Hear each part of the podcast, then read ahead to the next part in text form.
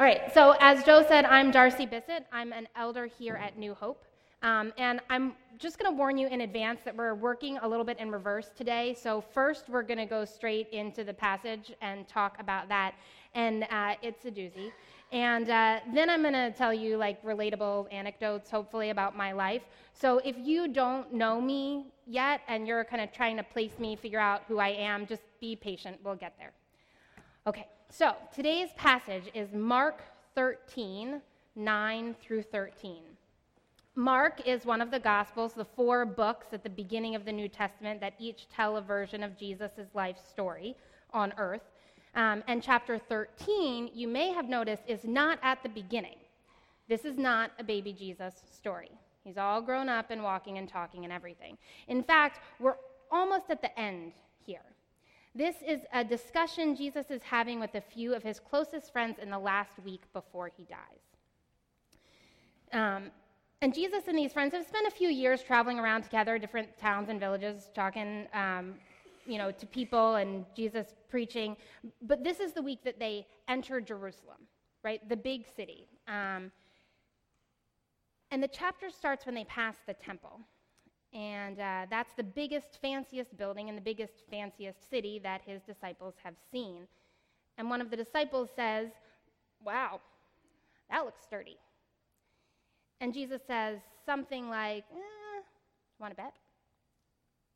The disciples want more detail, and that's about where we pick up. We're going to start a little bit early in verse 5 if you're following along. Jesus said to them, "Watch out that no one deceives you. Many will come in my name, claiming I am he, and will deceive many. When you hear of wars and rumors of wars, do not be alarmed. Such things must happen, but the end is still to come. Nation will rise against nation, and kingdom against kingdom. There will be earthquakes in various places and famines. These are the beginnings of birth pangs. You must be on your guard. You will be handed over to the local councils and flogged in the synagogues. On account of me, you will stand before governors and kings as witnesses to them, and the gospel must first be preached to all nations. Whenever you are arrested and brought to trial, do not worry beforehand about what to say. Just say whatever is given you at the time. For it's not you speaking, but the Holy Spirit. Brother will betray brother to death, and a father his child. Children will rebel against their parents and have them put to death. Everyone will hate you because of me, but the one who stands firm to the end will be saved."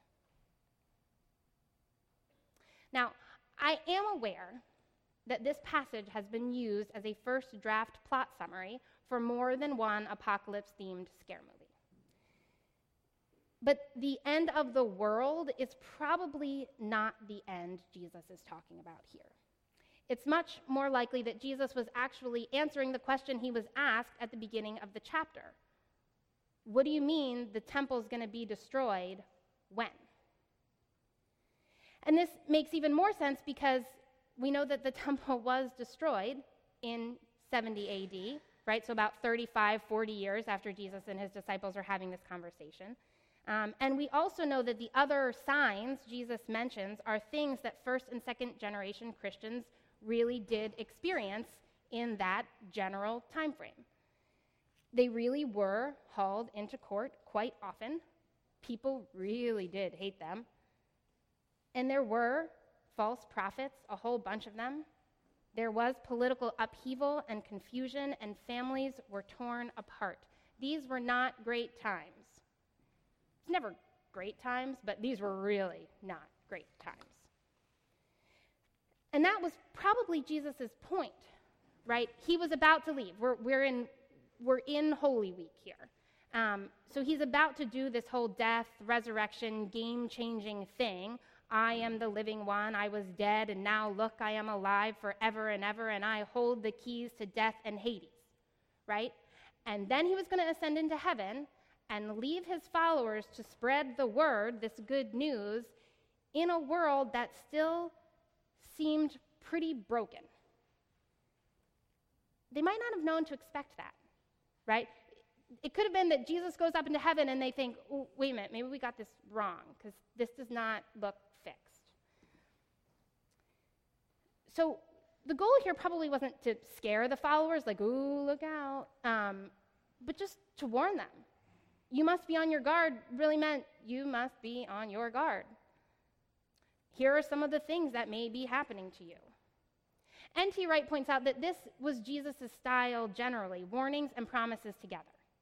Things are going to get bad.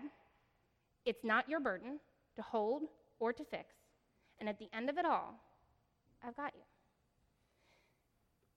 You'll notice that Jesus did not promise safety. He told them, when you go to trial, don't worry because the Holy Spirit will speak for you. He didn't promise how well that would turn out, right? And again, because this was their future, but it's our history, we know that it didn't always turn out well, right? Some of these stories involved lions, not the vegetarian kind. The danger will be real, and the heartbreak will be real, and the confusion will be really confusing. Jesus is warning his friends that when bad, dark times come, it doesn't mean the plan has failed. It just means that the plan is not pain-free. So, why are we talking about this at Christmas time? Okay, it's a trick question. It's not Christmas time. What time is it? There we go. It's Advent. So I'm going to borrow a metaphor from our senior pastor, Jason, here. If we think about the church year as an orbit, right, if we put, like, this is the Jesus story, right, and our church year calendar is a way for us to walk a full circle around that story and see it from every angle, right? So we start at Advent and we practice the wait. We spend 4 weeks saying, oh, we need God to break into this world. And then we do Christmas and we celebrate, he did. And then we sort of learn about his ministry, and then we move into Lent where we go through sort of the realization of our need for a savior, of the pain that Jesus went through, of the suffering. And then we get to Holy Week. We do Good Friday and we remember the cross. And then we get to Easter. And we remember the resurrection, and we go through this whole cycle every year to take time, not to just pick our favorite Jesus and see him, but to force us through the whole circle of the story. Now, why do we do Advent in December? Anyone?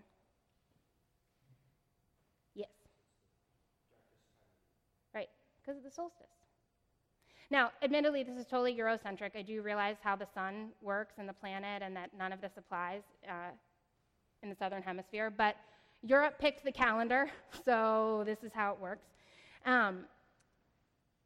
Solstice is the darkest day of the year, right? And that's basically Christmas. Actually, December 25th was when the Roman calendar sort of observed solstice, so when December 25th was chosen at Christmas, they put it on the winter solstice. Because there's a long tradition across lots of different cultures that at winter solstice you have some kind of celebration about the power of light and light breaking into darkness. So it makes sense that in setting up the church calendar, we have this period of waiting expectantly for Jesus during the period as things are getting darker and darker and darker. As it's getting worse and worse and worse. We spend those 4 dark, cold, clearly I'm a summer person, weeks thinking it's going to end. Light is coming, light is coming, light is coming, right? And then Christmas is that really short day when we say, okay, it doesn't feel like it yet. But we know it's shifted. We know that the shift is coming. We know that the light is on its way. It's a dark time. Dark on purpose. Dark because dark shows the power of light. If I had to sum up Advent, all of the Advent metaphors, in one sentence, it would be something like, man, I really, really, really need a candle. Now, the holiday season, Christmas in like the general American cultural context, says something really different. The holiday season in the class party, getting together with all your cousins, watching 25 different freeform movies kind of way, is a month-long celebration of warmth, coziness, community, generosity, delight, and sugar, and glitter, and the highest of 21st century virtues, focusing on the positive. I love all of those things. And I think they're all worth celebrating. They're good things. I'm a big fan of the whole holiday shebang. In our house, we have the jammies, we have the dishes, we have all the movies. We've already watched most of them since Thanksgiving. And we even have this guy.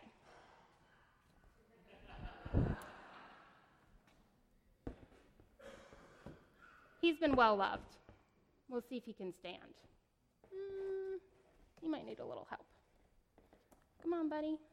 You can do it. Oh, man.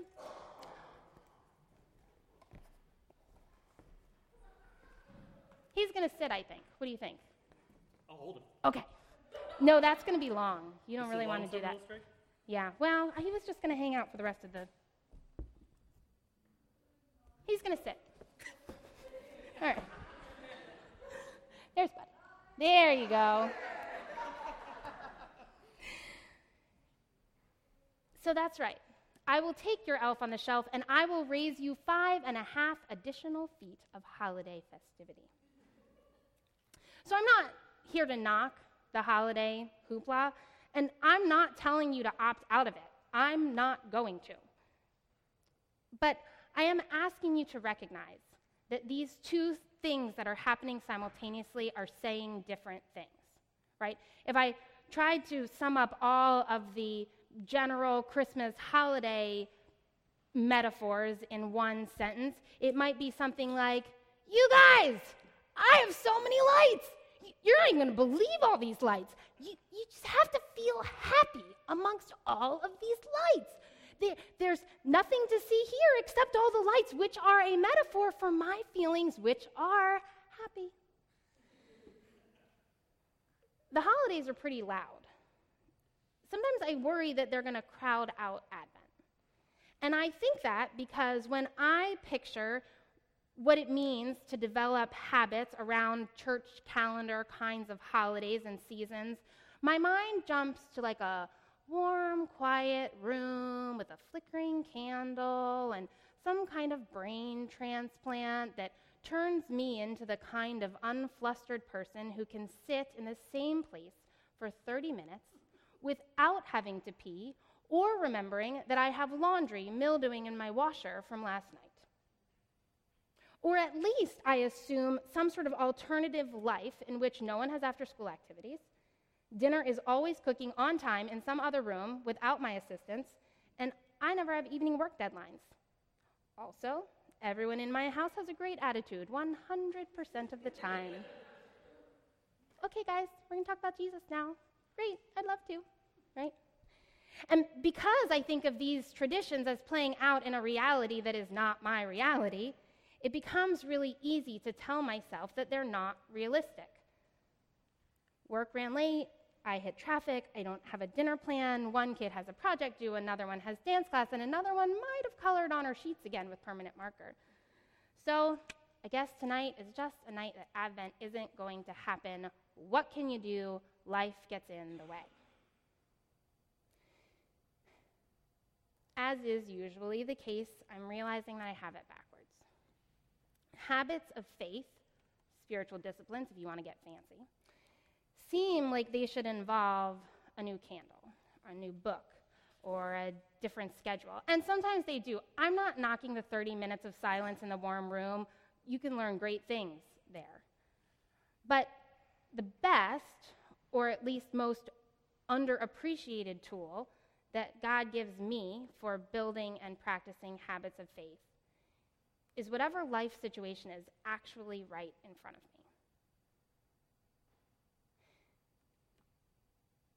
I can fold laundry in bitterness while thinking about how it's keeping me from reading that new book about servant leadership. Or I can fold laundry like Jesus washed feet.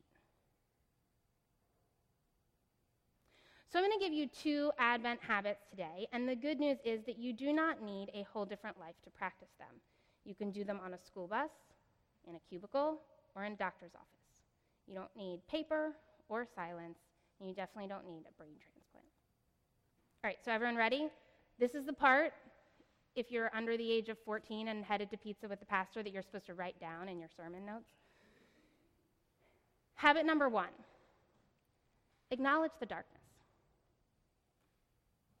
It's okay.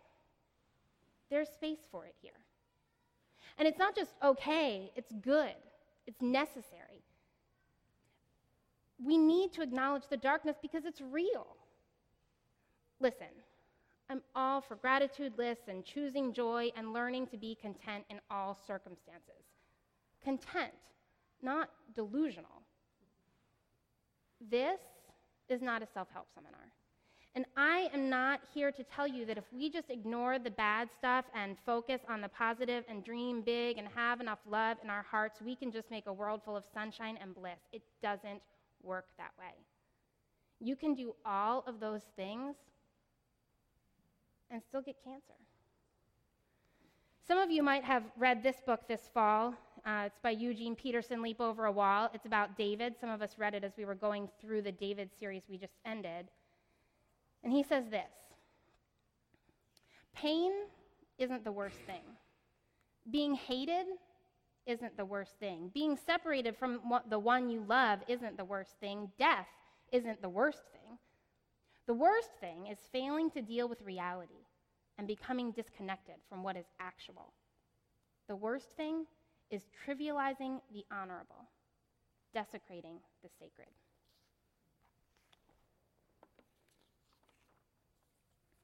Acknowledge the darkness.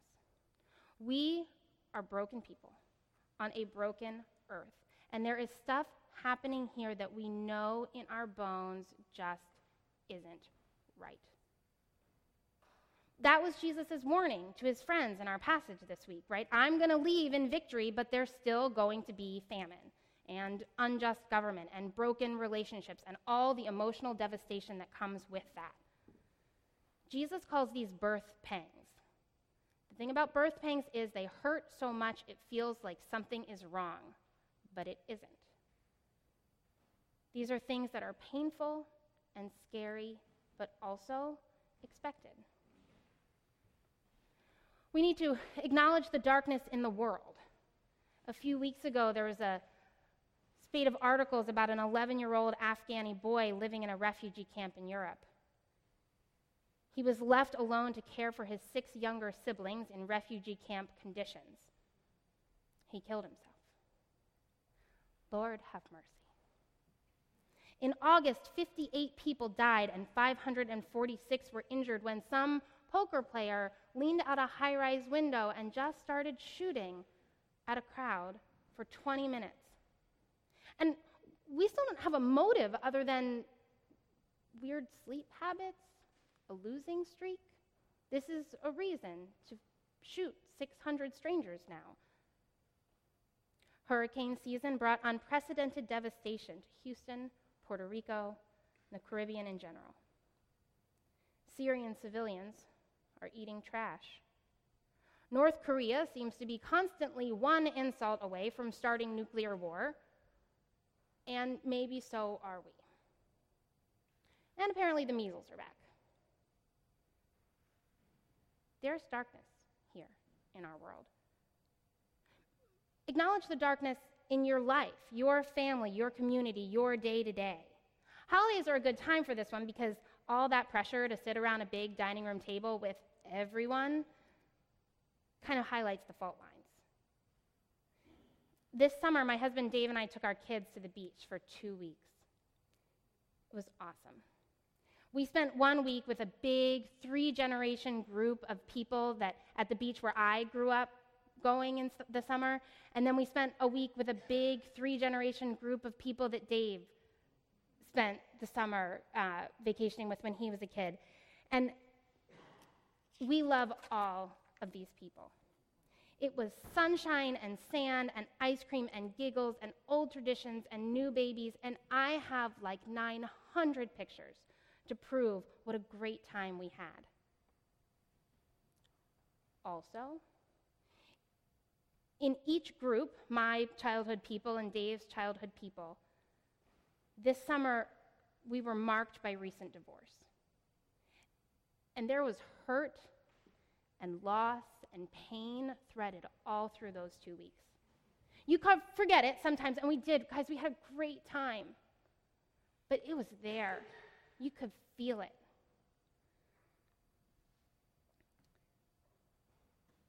There was joy, and it was good, but there was darkness too.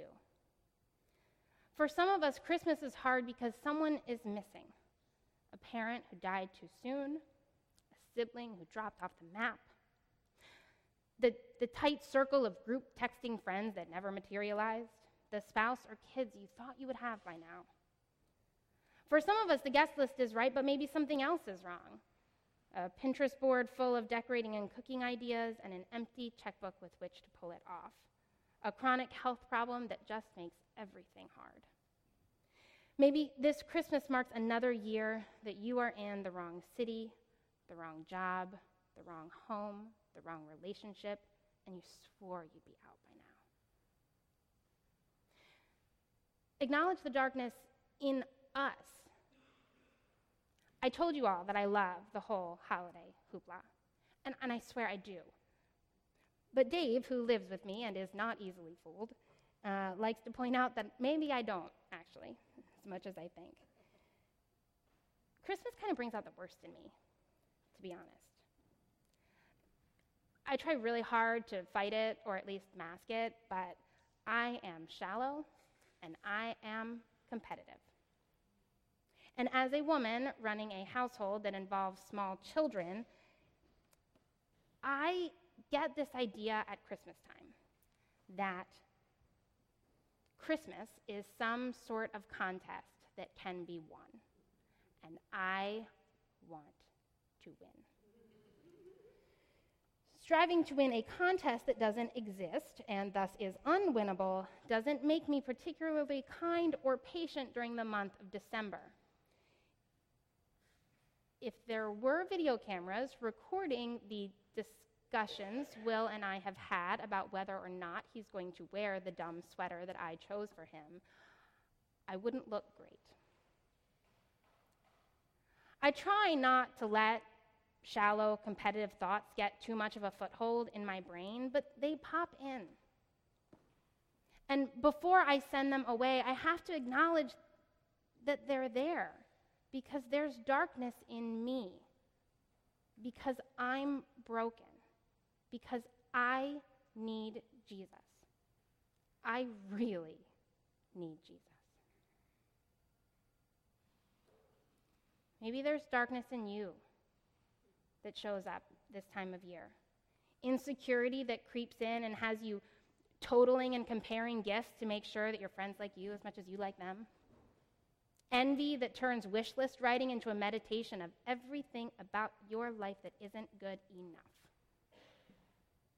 Maybe you aren't into the whole holiday thing at all, and you are super proud of yourself about that right now, and you are looking down your nose at the rest of us.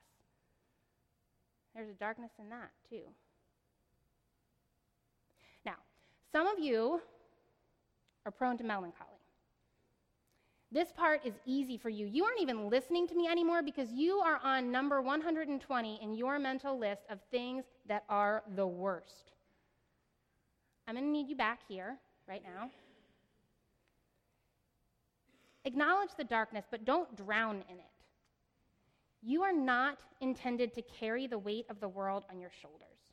You aren't even intended to carry the weight of you on your shoulders. Habit number 2. This is when you write again. Wait with expectation. Or put differently, just tell Jesus to hurry. Okay, raise your hand if you've ever been a child.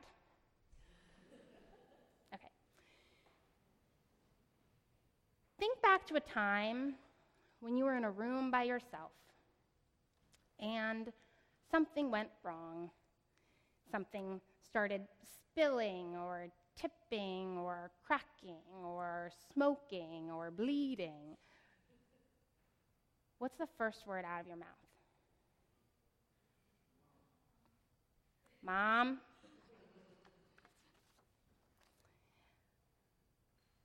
Maybe it goes to something a little bit like, Mom. Mom. Mom. Mom, I need you.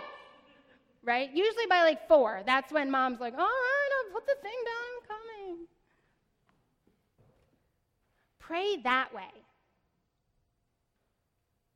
Don't just like ask God for help. Don't just say like, hey, Jesus, that cosmic reconciliation job you're working on, if you could keep that rolling, I need it to be happening, please. Bring all of the hurt and the fear and channel it into a prayer that sounds something like, Jesus, I need you. When a kid is, say, dangling face first off of a top bunk, the cry is helpless and desperate and honest and scared, but it's also absolutely hopeful. Mom's going to come, right? The kid knows he's not going to die of starvation dangling from the top bunk. He might have a bruise and he might not have bunk beds anymore, but his story isn't going to end that day. We can be desperate and scared and confident all at once. That's faith, being sure of what we hope for and certain of what we don't see. Faith means we don't have to hide from or ignore the darkness. We can face it. We can feel the wrongness of it. We can admit the heartbreak of it, and then we turn to God, equal parts, desperate and hopeful. I need you.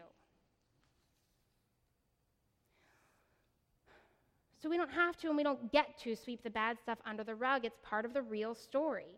We acknowledge the darkness because we believe the promise that it isn't going to last, that God is working out a full restoration of what is broken, that the plan is in process, that there will be pain in the journey, but at the end of the day, love wins. Jesus is coming, guys. And it's a good thing, because I really, really, really need a candle. Let's pray.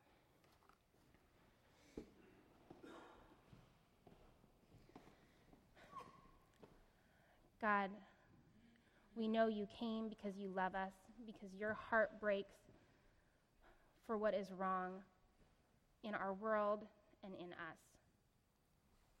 Help us to see it, to know how desperately we need you. And God, help us to trust in the promise that you are coming.